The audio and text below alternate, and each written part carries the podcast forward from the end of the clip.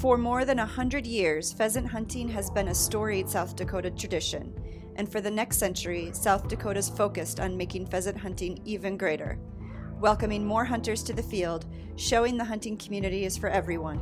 That's a legacy to stand the test of time.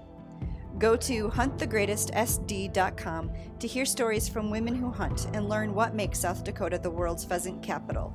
That's huntthegreatestsd.com. South Dakota, sportswomen welcome.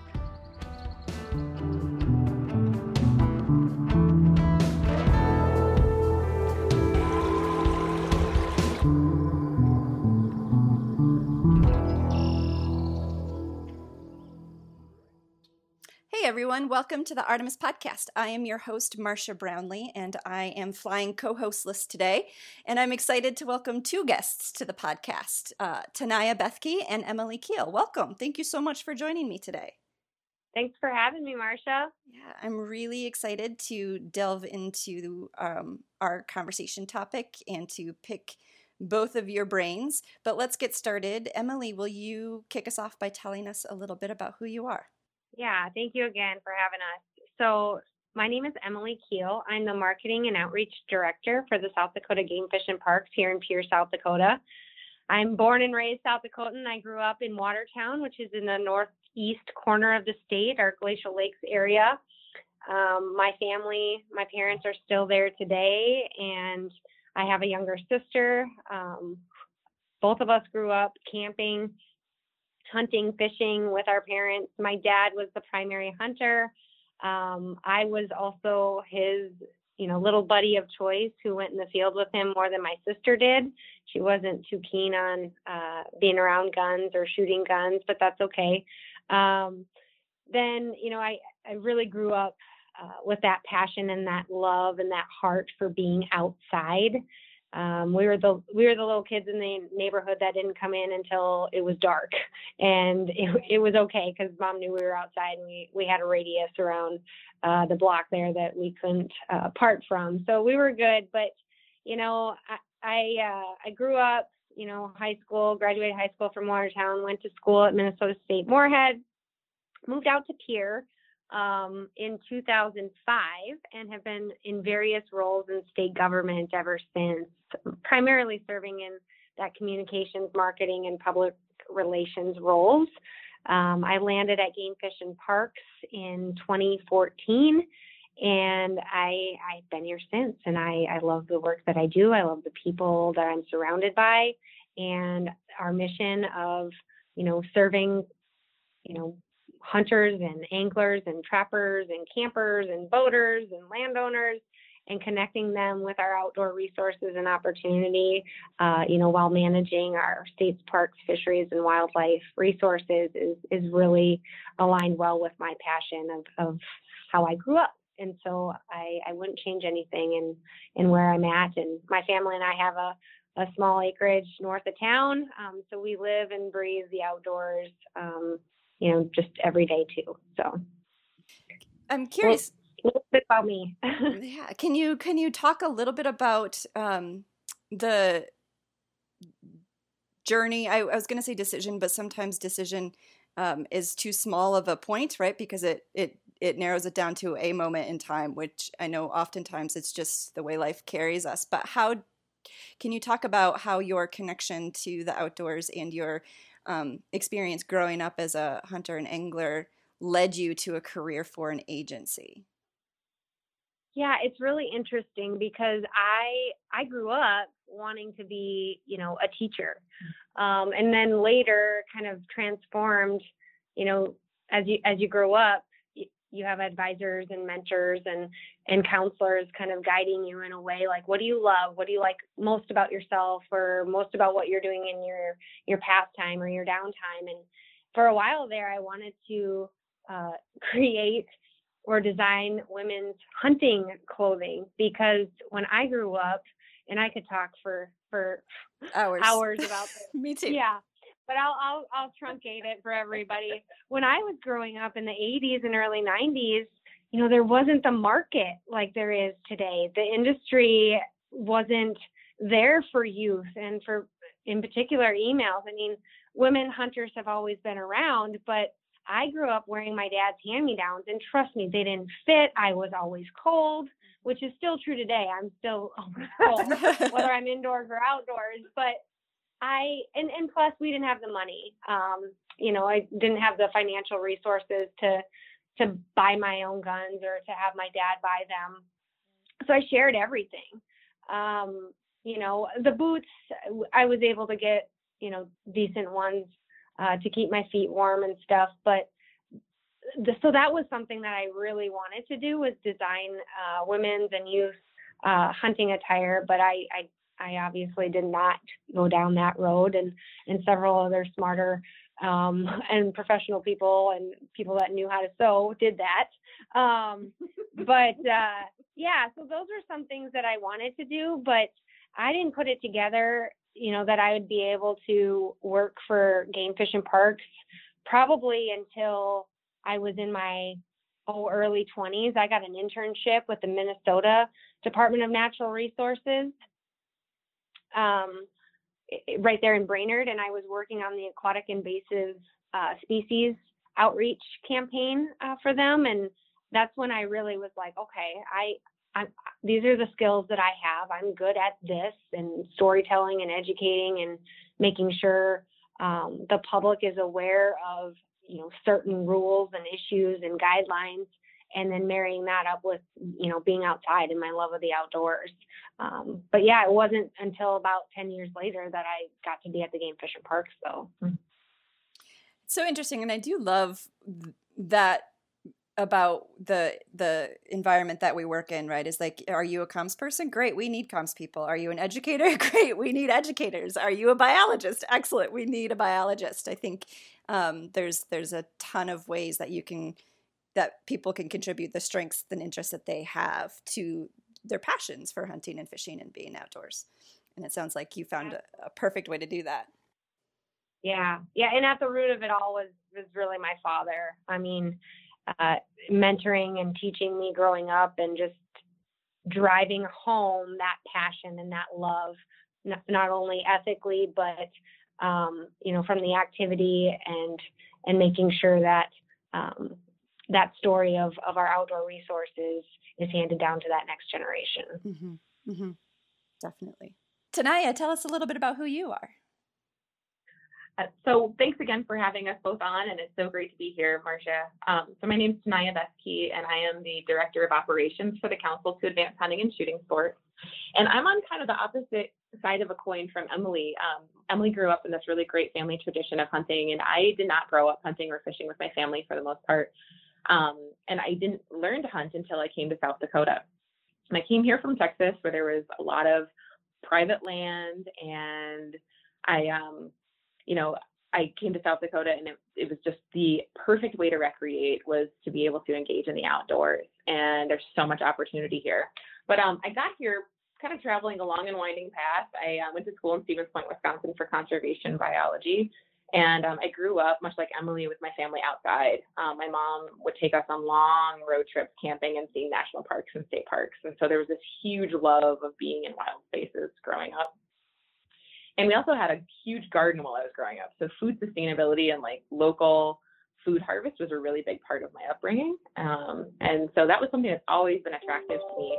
But it wasn't until I was an adult and was looking at having a family and moving to a small community where I was like, yes, hunting is something that I want to be a part of. And at that same time, I had just started working as the R3 coordinator for South Dakota Game Fish and Parks um, and had just exposure to a ton of people who also love being outside and broke down my stereotypes of what a hunter meant and what being a hunter was. And so that's what really got me involved here. But um, I worked with Game Fish and Parks for four and a half years, and then I started my career with um, the Council to Advance Hunting and Shooting Sports, and that has been a total joy to continue to spread um, kind of the love for outdoor and wild spaces and um, really work on diversity and inclusion work in hunting and shooting sports. It's fantastic, and and we've long had the opportunity to work with the council um, and are deeply appreciative of the work you do. So I was excited to see when you joined the team there. Thank you so much. Yeah. Thank you. Thank you. It's been a, a very exciting opportunity. Can you talk a little bit more? You mentioned how um, moving to a smaller community and starting a family really jump kicked your interest in hunting. Can you dig into that a little bit for us?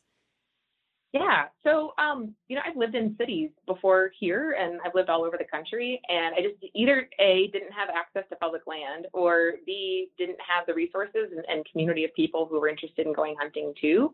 And again, a lot of stereotypes about what being a hunter meant that were blocking me from getting involved.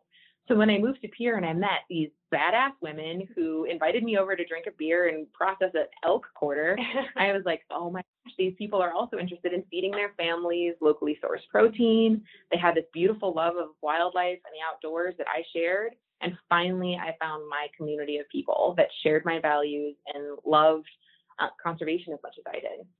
And so being in this town and having a family I wanted to provide for and I wanted to get healthy, sustainably harvested, local protein for, just it all fit together perfectly for me to start hunting here.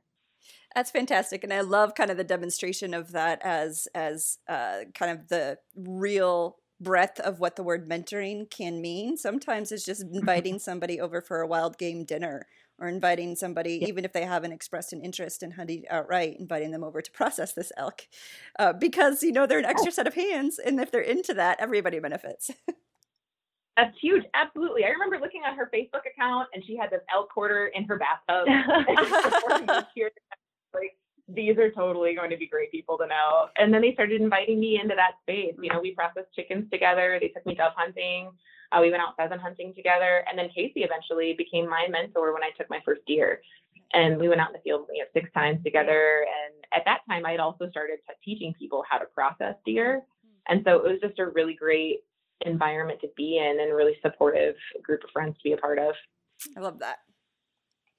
Uh, one of the things we're here to talk about today is some cool projects that uh, the South Dakota Game Fish and Parks Agency is doing. Uh, can you tell us a little bit about the Second Century Habitat Initiative? Sure, I can take that one. Uh, so this is Emily again, and you know, thank you for that those fun stories Taniya. That's really you know a great segue and, and different kind of way that she she got into everything too, and and just that community support is huge for for new users.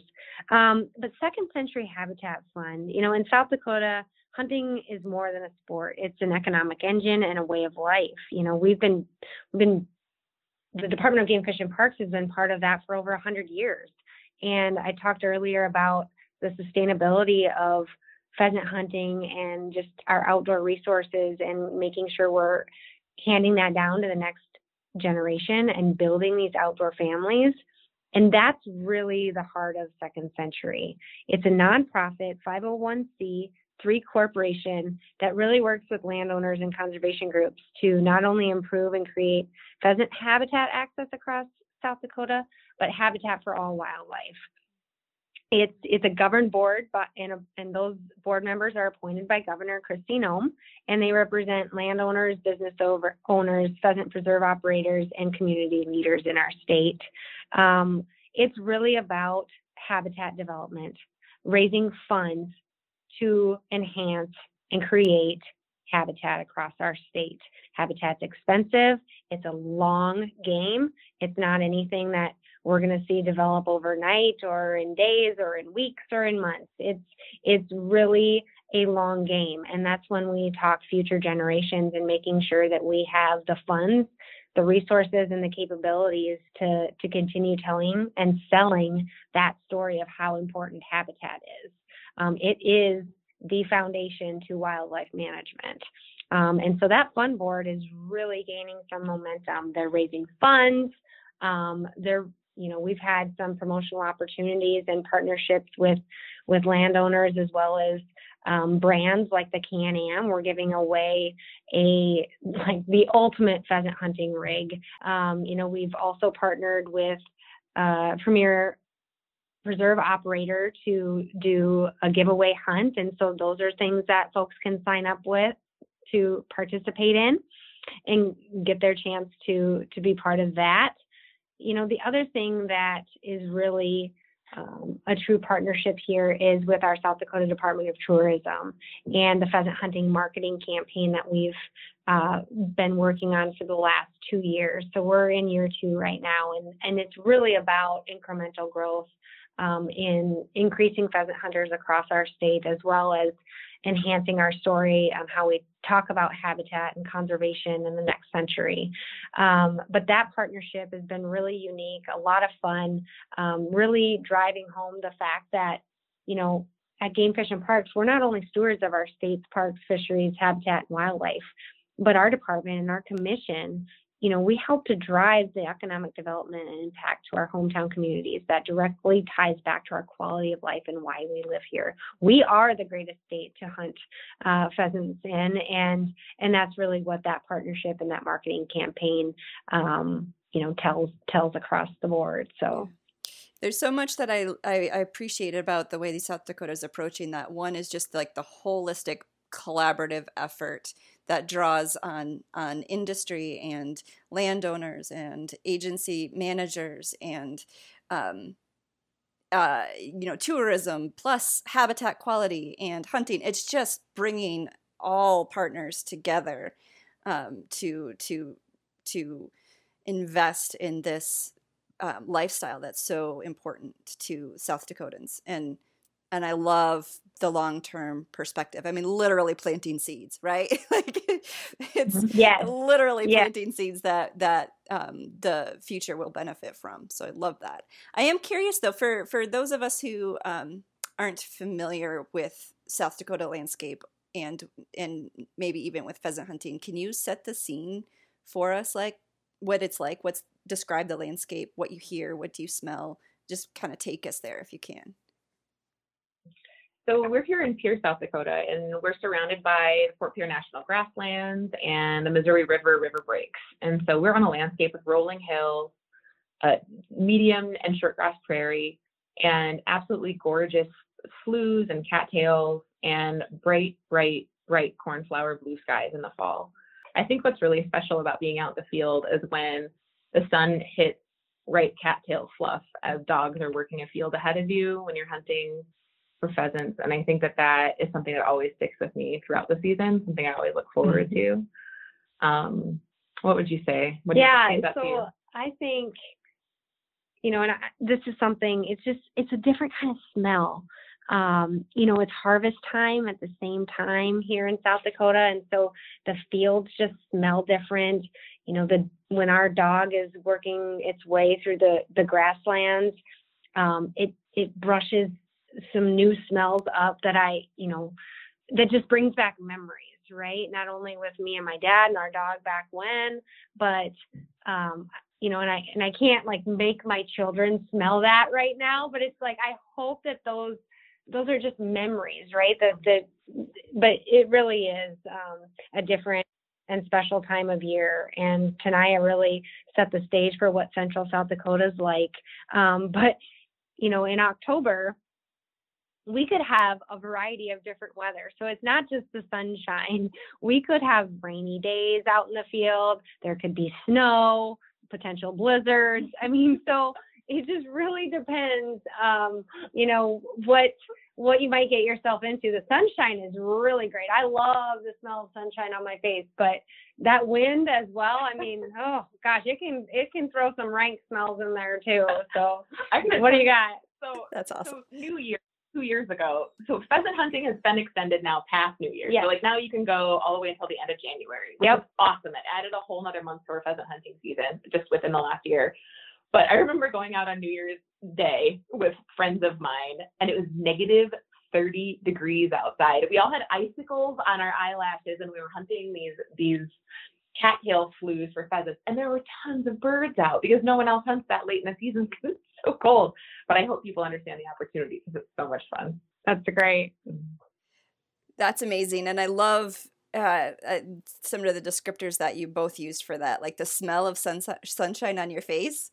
because um, we all know that the, like there's a smell mm-hmm. that accompanies that as long as well as the feel and the warmth, and then just picturing the light through the the the, um, the fluff. Oh, one thing we did forget to mention is that smell of gunpowder. There's nothing. so there's true. Nothing that even comes close to that. Oh, it's so funny you mentioned that because I was at the range last week, um, you know, sighting in my rifle for big game season here in Montana. And and it was like I I it clicked in my head. It's like this is here we are. This is the smell of the season. A smell of the mm-hmm. season, not the smell of the season, but definitely, yeah. And I mean, it just goes to the that what is that? The olfactory sense is is the one that's most directly connected to memory. Mm-hmm. It's, kind of, it's really interesting. That's beautiful. I would love to hear some stories. Emily, what's one of your favorite memories from the field? Gosh, I have a lot of them. Um, and, you know, oftentimes I keep them close. Um, I'll share them on Instagram from time to time, but you know, I have I have a few stories of like doubling up on game, whether it was a turkey with my dad, an antelope with my husband. And I won't share all the backstories because there's also been some cuss words and like, what are you doing over there? You need to be over here. I said one, two, three, shoot. You said one, two, three, uh, you know, or shoot on three, you know, but those doubling up on, on games, different game species has been, you know, quite memorable in my, in my memory bank. But the one that I have right now, um, my husband and I are my husband's always been a predator hunter, but we're fairly new to hunting uh, mountain lions in our state, in, in the western portion of our state in the Black Hills. And so we got into that in tw- early 2020. So that was our first hunt. It was actually the first harvest that we had. I mean, we're good hunters, but I I might align that with maybe beginner's luck a little bit. We were in the right spot at the right time and we we had we came across the one track and it was the last day of hunting um, and that was intense. Um, we'd all, we'd been by that spot before, um, but this was this was fresh snow. It was a fresh track. Um, we're we're not really great at gauging. Well, we're getting better. I should I should reframe that. We're getting better at gauging the time of the track, but this one was like within 10 minutes. I mean, it was crazy. And this lion, it happened to be a 120 pound male. He had this was his area. He was the king. He had he had his territory, he had water, he had food, he had habitat, and it was his domain. Well, we had just entered it.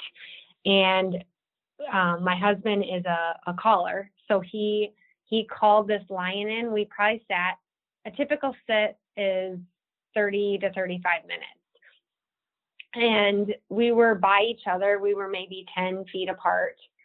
Um, and his hands were shaking. And I'd never seen him do that. And I'm like, well, where the hell is this lion? And where's he going to come from? Because I'd never done anything like this before. And we both have tags. Um, in in South Dakota, this is a hunt only for residents and it's an over the counter uh, tag. And so, just to be clear about that. Um, so, we're about 15 minutes in on this set and he can see this lion. Well, my from my vantage point, I can't see it. Oh, wow. So I'm really like, well, who's, you know, we're gonna we're gonna we're gonna see what this what happens, right? Well, he takes the shot. I mean, because he'd been coached and mentored by other lion hunters before even going out. It's like if you've got a shot, you need to take it because that lion, it's going to be gone because it it really wants nothing to do with us, right? And but it was coming into that call, and Chad got the right shot at the right time, um, and and and harvested that lion instantly. It I didn't see it until it somersaulted down the cliff. I mean, it it tucked and rolled, and I mean, it was hit. It just didn't know it was hit, mm-hmm. kind of thing. Um, and it was my husband and I were like, "Did this really just happen?" I mean, we were so excited. I can just remember us like like he was go he was going over to the lion right away. I was getting I didn't even get our stuff right away. I don't think so. I was tracking him. We had to follow the bloodline um, underneath this tree. It was it was really memorable. I can, and I maybe not be the best storyteller sharing that back with everybody who's listening, but that is probably uh, the most memorable hunt that I have, and it was the most recent one, and it was with my best friend, my husband. Yeah. Um, we just took the time. We we didn't have any expectations, so I think these are good things for us to remember as hunters too. Is you know, we were in an area that we didn't have service or distractions, you know, with our families, with our phones, with our work. Um, and we we we didn't have any expectations of what was to come out of it and we just really enjoyed that time outside you know and I saw 200 miles of the Black Hills that I hadn't seen before, even being a lifetime resident of the state. And so, um, but those are that tops it, and then there's there's several others. But that's thank amazing. you for letting me share that. Yeah, yeah. that's and we're hooked. We're definitely hooked on lion hunting, and that is something that we make sure that we have carved out um, in our schedules. It opens up December 26th um, with the new season here, and we do have a quota in our state. Um, you know, for those residents who are listening in, and I, I mean, there's there's an avid group of you know three to four thousand lion hunters um, in our state, and so it's really you know Taniya talked about that community. It's it's a community of hunters um, who share passionately about what it's like to be a lion hunter and and you know the different experiences and successes and and not successes that folks have in, in the field. So yeah, it's great. Uh, and the important role that hunters play in management for for mountain lions. Um, and I think it's an interesting tool that they that South Dakota implements to manage it with um, over the counter resident only tags. That seems yeah. like an interesting approach. Um, I am curious. So I'm familiar with using dogs to hunt cats, but this is the first that I've heard about calling. Is it a wounded animal call? Yeah, it was a distressed rabbit. Okay. Is the one that worked for us. Mm-hmm. Nice. I can only imagine the feeling that you had sitting there knowing it was close and not being able to see it.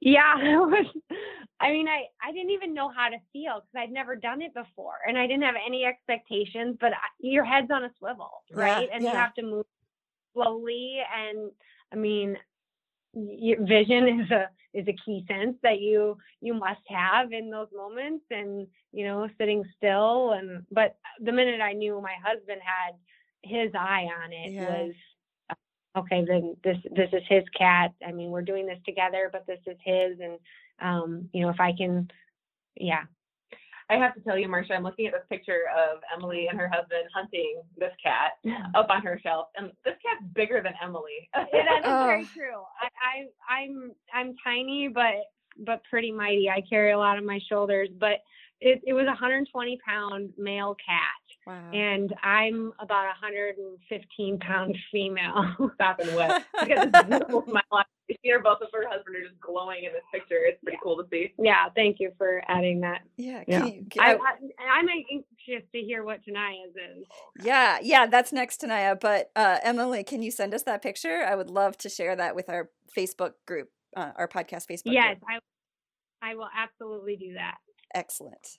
Uh, Taniya, tell us the story about one of your favorite memories. So I have kind of I'm kind of split here. One of them is my own hunting experience, and another one is a teaching experience. And so if you if I have a quick minute, I wouldn't mind sharing both of those. Great. But um, I'll share the teaching one here just real quick. I love learn to hunt programs, and South Dakota has a hunting 101 program that just really is close and near and dear to my heart. And I help out at Kennebec with their pheasant, uh, their adult pheasant learn to hunt um, event with Travis March every year. And this year, we had 15 adult hunters that came in to learn how to pheasant hunt. And like everyone was super interested in everything we were doing. And I got there right after they'd been out in the field, and my job was to teach pheasant processing and um, and cooking. And this group was the most enthusiastic group of people I have ever met. And I usually teach how to not only breast out pheasant, but I want to get every ounce of meat off of that animal as I can out of respect for the wildlife. And so we get the thighs out. I teach everybody how to get the tendons out of the lower legs. We pelt out the pheasants, and we I teach people how to preserve the pelts if they want to use the feathers for fly tying. We um, I teach them how you can make bone broth with the carcass, the whole shebang. Well, we get that far, and the class is like, can you eat the gizzards? you sure can. can you, how about the heart? Can we eat the livers? Like everyone just wanted to try everything. And so we, you know, we broke down those birds more than I have ever gotten into game processing in my entire life. And the whole class, like we fried up all of the hearts and livers and the gizzards we processed together.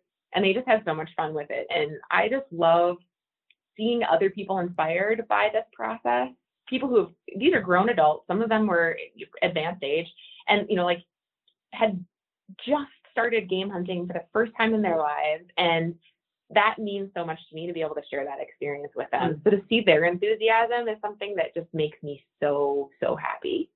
Um, so that's that's one experience I wanted to share. That's amazing. And then the food was so good. Yeah, I have follow, I have follow up questions about gizzards, but we'll get there after your second okay, story. Okay. We'll get together.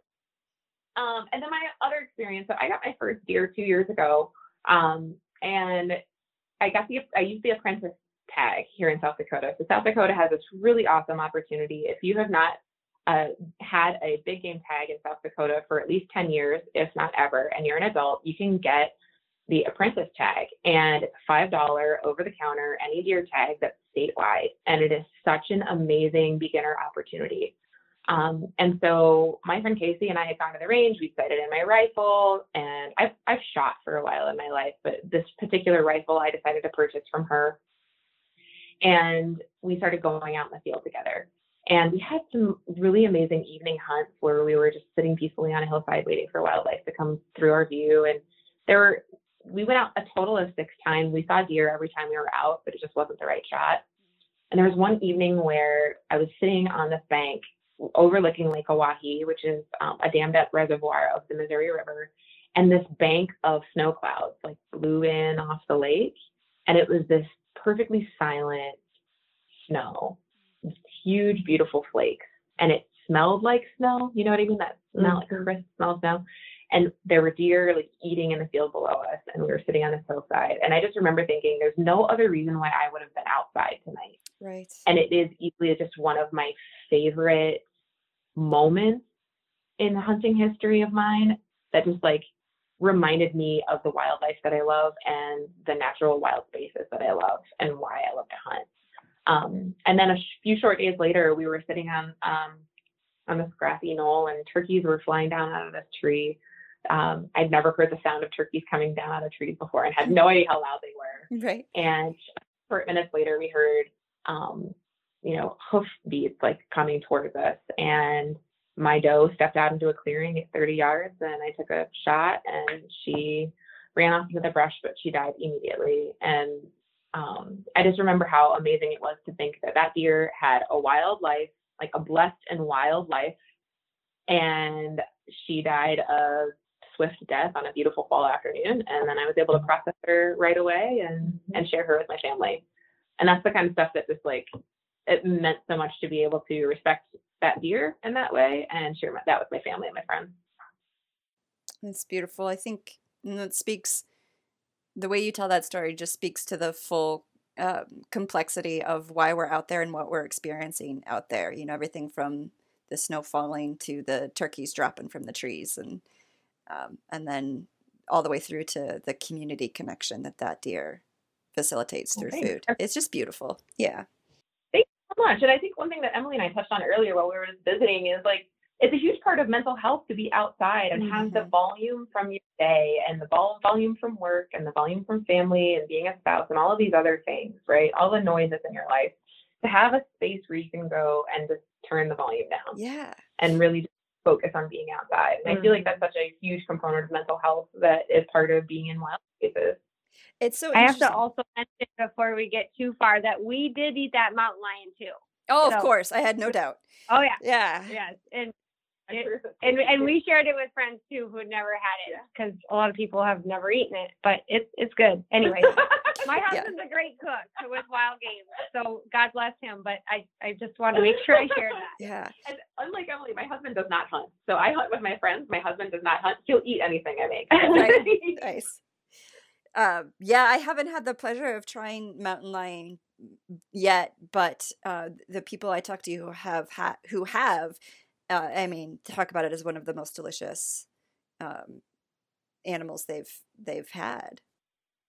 Once you get over the fact that you're eating a cat, right, right, which I had to do bear hunting too. I had, you know, there's a oh. little, yeah, yeah, it's a different understanding of where your food comes from for sure.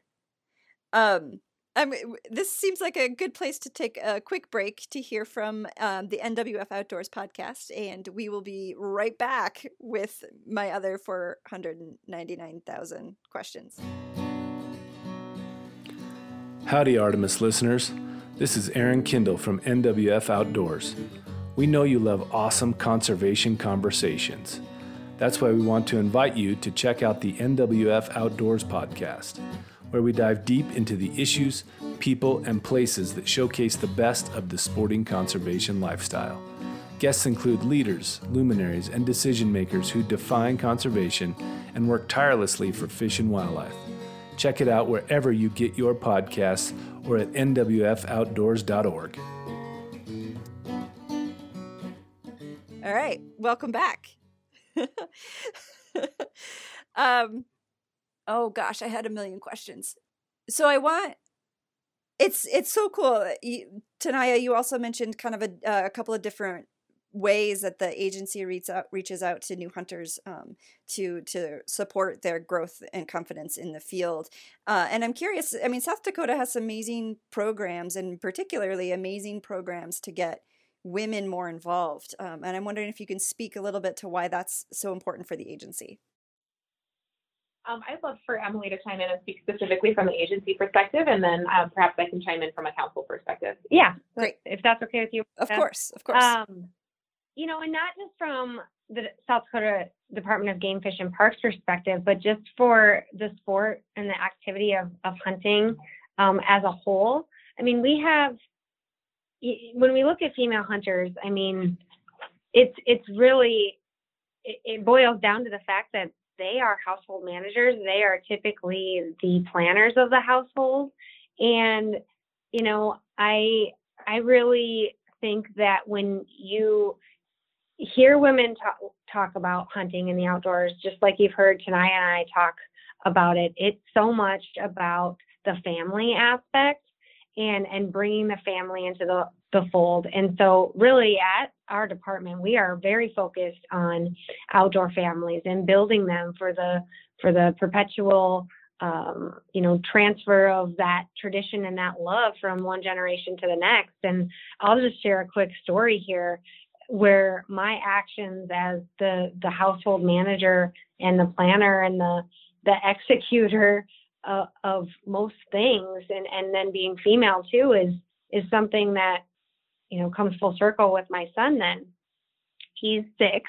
Last year he was five and this is all about dove hunting. So he he saw me one you know out buying the different shells that we needed for for dove hunting. Uh, two we bought a couple new mojos um, and those things are slick. The doves come in like crazy once you set those uh, decoys out. And they're a flip of a switch and he can he can help set those up. But he saw us buying those. Um, he saw the excitement then of, of getting ready getting dressed. I mean you don't really have to um, put on too many clothes to go dove hunting September 1st um, in South Dakota because the weather's fairly mm, nice. Mm, That's another plus. Um, for us, we live in an area where we can walk out our door and fortunately be able to to sit within minutes and have a short spurt of time to just dove hunt. So again, seeing seeing mom do that, my mom and son, you know, myself and my son can can be out in short spurts. We can be out instantly and and turning those mojos on and getting set up and you know almost shooting with within minutes too and so that oh and don't forget the snacks i had snacks never whenever you take children into the field you must bring snacks and lots of snacks because starting yeah starting in utero yeah, yeah. The first question I get is, or the statement is, "I'm hungry. Do you have a snack? Or what do we have to eat?" So, you know, it's always about snacks. Um, so, but just so so you've got that set up. He Colton, my son's name's Colton.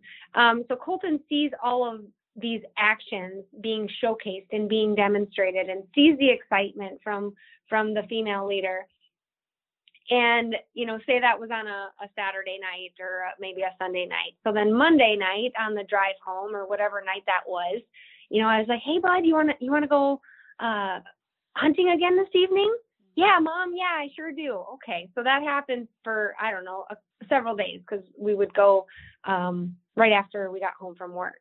Well, it didn't take, you know, any more than that to, for him to then start asking me, hey, mom, want to go dove hunting? Yeah, bud, I sure do.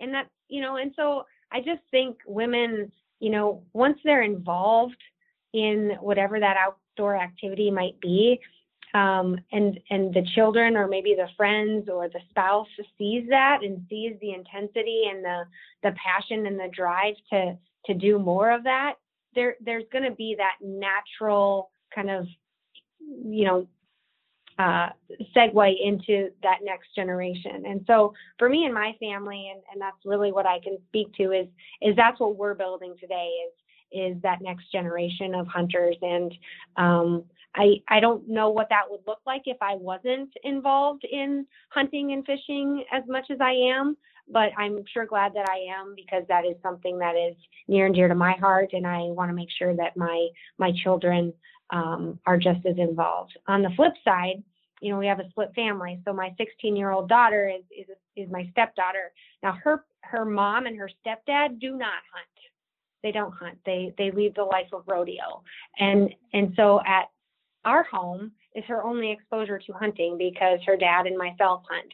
And so um I mean just kind of take that in balance um, as as I say the things that I've just said, because um, I don't know that she'd be exposed to it if she was, you know, just with her mom, you know, full time. But fortunately, she's also with us, and we get to do those activities with her, and she loves it just as much. Nice. Yeah. Yeah. And I think from my perspective, um, you know, women have been hunters for a long time. I mean, a long time. And I think those stories have been underrepresented in media and in, the national narrative around hunting. And so I think, you know, in addition to getting more women involved, it's certainly about telling the stories of the women who are already involved and amplifying those stories and being role models for other people in the field. Um, I am the mother of two daughters. I want them to see me as a hunter and know that that, that is available to them as well. Um, but in addition to that, I'm also an individual woman, and I want to be a welcoming space to other women who are hunters and, and let them know that even other folks that don't look like them out in the field, they belong there, and this is for them. This is their space. Yeah. I okay. So real life case study. Um, I'm a Montanan who is interested in doing a destination hunt to South Dakota for pheasants.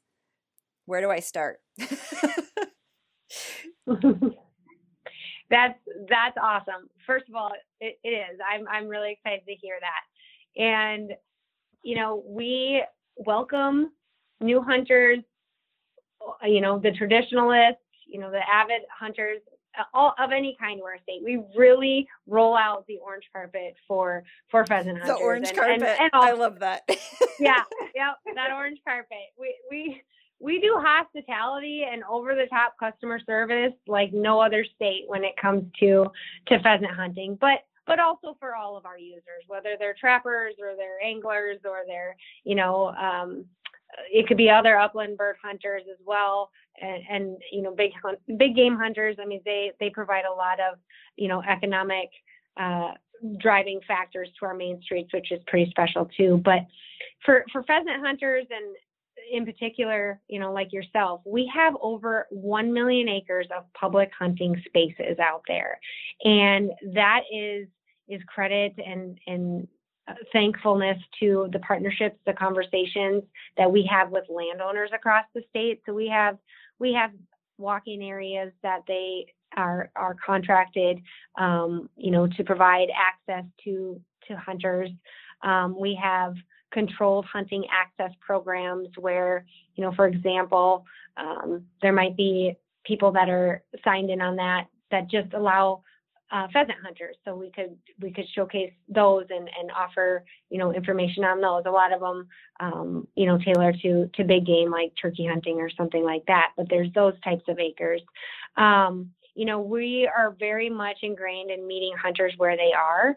So you as a new hunter and destination hunting um, to our state, I mean, I would just offer giving us a call, making sure you talk with us about where you want to go, what you want to do, what you want to see.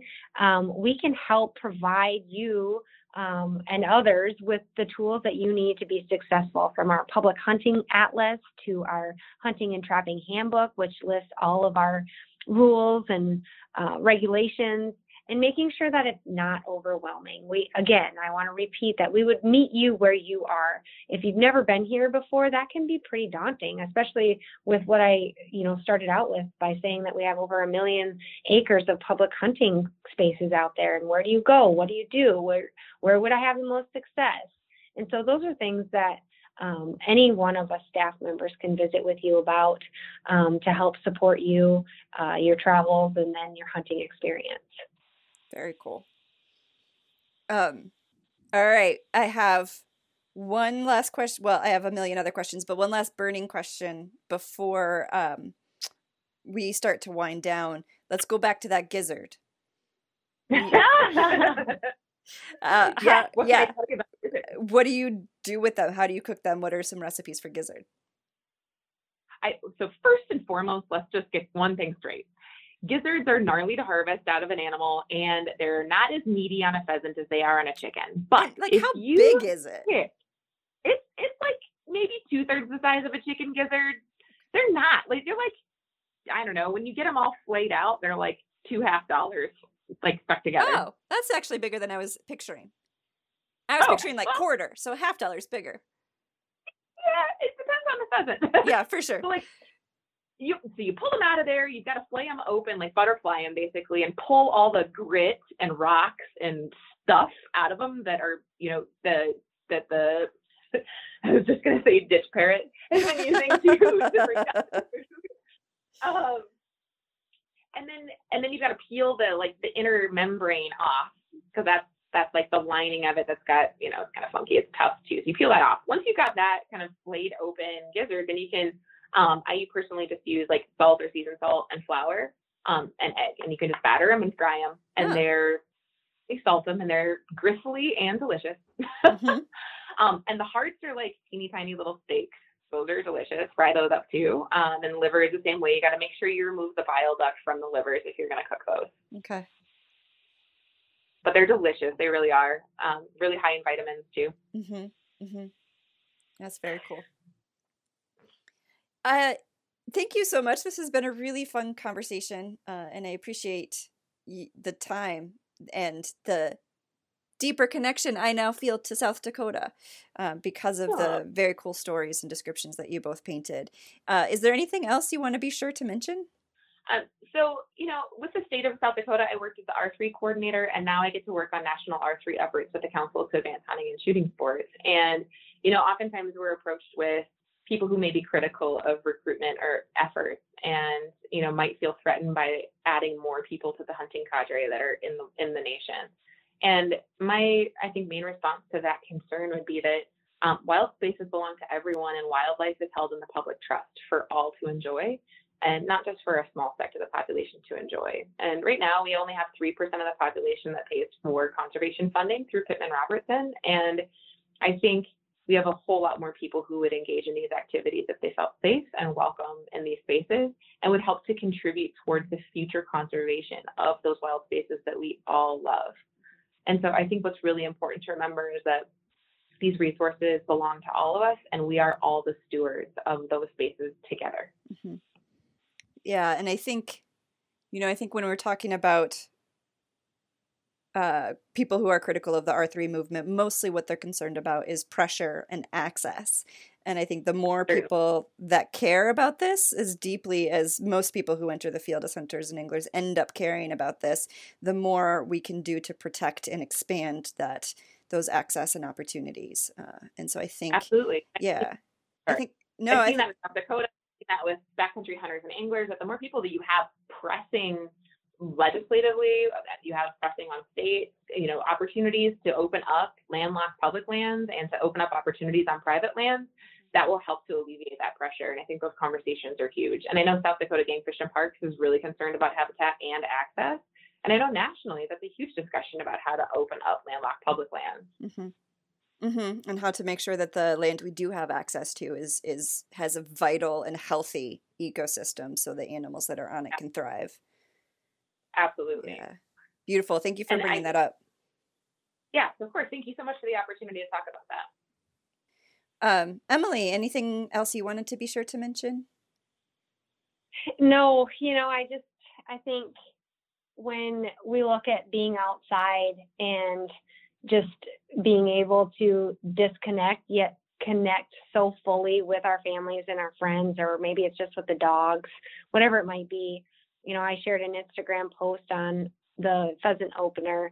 And for for me and my family anymore it's for it's not about the amount of birds that we're going to bring home but it's the smiles the laughter the togetherness you know the food the conversation. It's the tradition of a family being in the field together.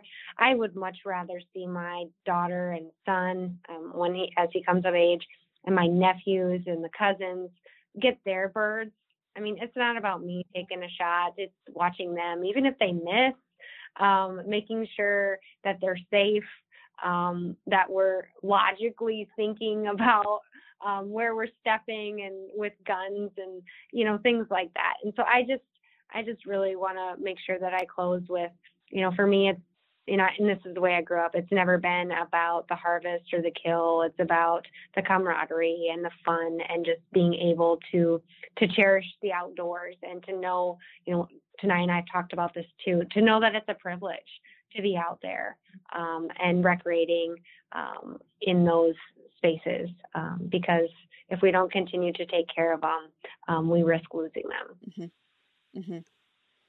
Yeah, and I think even uh, it's stronger than risk. If we don't take the time to protect them, mm-hmm. to conserve them, then we mm-hmm. will lose them. Mm-hmm. Yeah. Yeah. Emphasis, Marcia's. um, Thank you. Yeah. I want to spend the last couple of minutes on our weekly closer. The question is, what have you been aiming for and how did it go? Taniya, what have you been aiming for? Oh, man. So, is this in context of our personal, professional, dealer's choice, whatever? No, yeah. So, I think one thing that's really hard to maintain is balance. And I feel like, you know, as a spouse and a mother and as a professional, oftentimes those things come first, and they should in some situations. But I think in order to remain strong in those relationships and in those positions, you also have to be a strong individual. And for me, like carving out time to go hunting and carving out time for myself to be strong and enjoy the things that I really gain life from helps me to be a better spouse and a better mother and a better professional. And so um, that's what I've been aiming for. Nice. And in addition to that, professionally growing into my role and carving out the space to make sure that I am doing what I can to advocate for diverse voices in conservation um, and amplify and be an instigator for those conversations. Nice. Emily, what have you been aiming for and how did it go? So, my big aim right now, and Taniya and I, you know, because we're close friends and colleagues, we've we've talked about that work life balance. I don't know if there's a, a real thing like that. but one of my my habits that I am focused on is being where my hands are. And what I mean by that is like being present in the moment. Um, so wherever my hands are is where I need to be, where my focus needs to be, um, and just making sure that I practice the art of the pause and slow things down um, when I am present in those moments. And that's because I go 90 like every single day.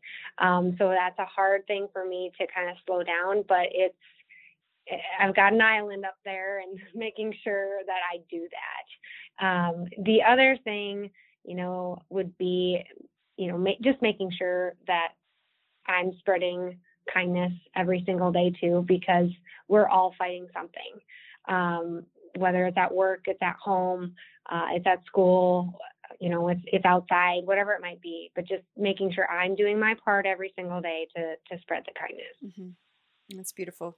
I'm gonna stick with this line of thinking for my own hit and miss because I think it is something that I've been spending a lot of time in just processing and trying to incorporate because I think you know, at Artemis, we talk a lot about how a lot of uh, definitions are defined for us. Um, and the important thing is to dig into it and figure out what it means for us. Whether it's like, what does it, what does hunting mean to us? What does that look like? Is it a 12 mile hike into the backcountry to, to pursue an elk or is it just to step out the front door um, to shoot a squirrel like it can be whatever we want it to be and i've been thinking about that in terms of self-care because we all know that it's important right? We all know that it's important and that we're not our best unless we take care of ourselves and we can't be best for each other unless we take care of ourselves and yet the the step from knowing to doing i think is something that's so hard and i know it's hard for me personally uh, because it's the first thing that can go when i'm busy um, or when i know that there are things that need to be done whether it's for my professional life or my personal life it's the first thing to go and so i think i've been thinking a lot about stopping that dynamic and how to put action behind what I know to be important, so it it no longer gets dropped, and that's really hard. Um, and I think like everything, like right, like teaching, helping your kids sleep through the night, it's it's harder before it's easier. And so I think right now oh I'm in that God. stage where it's harder before it's easier, and so just trying to work through that transition. And then also Emily, kind of what you were talking about, um, being where your hands are, and I really like that phrasing. And a tactic that I've been um, trying out lately is like when I get carried away by anxiety or about anticipating something that is in the future or ruminating over something I said five days ago that is still nagging me, is to um, uh, I can't remember what it's called, but it's essentially to take like a minute or two to narrate what's happening in the now. So, like, now I'm turning on the water, and now I'm sticking my hands under the faucet, and now I'm washing my hands, and now I'm drying them on the towel, and now I'm going to get a drink of coffee, and now I'm raising the cup of coffee to my lips. And so it's a real, like, and now, and now, and now focus as to what's happening in the moment to just kind of stop the hamster wheel of the brain and and tangibly bring it to something to an activity that is focused on what's happening in the moment. And I feel a little bit like that's what hunting does, almost as just a side effect, because you're in the woods and it's, and now I see this mountain lion track and I notice it's going in that direction. And so it's a less intentional, less kind of um, gimmicky way of doing that. But being in the f- woods pursuing prey you have to be in the now because if you're not, you miss something. Um, Absolutely. Um, yeah, 100%. percent mm-hmm. Yeah. That was a long ramble. Um, that, that was I, great. I hope took us someplace. That's a great way to wrap it up. Yeah, I think so too. Yep. Thank you both again for your time. Um, I appreciate it. And now I'm saying goodbye to you. Uh, Uh, to our listeners joining us this week on the Artemis podcast, thank you so much. Enjoy your hunting season as well, and don't forget to send us pictures. We we love to see how your seasons are going. Until next time, be bold, stay curious, and get outside.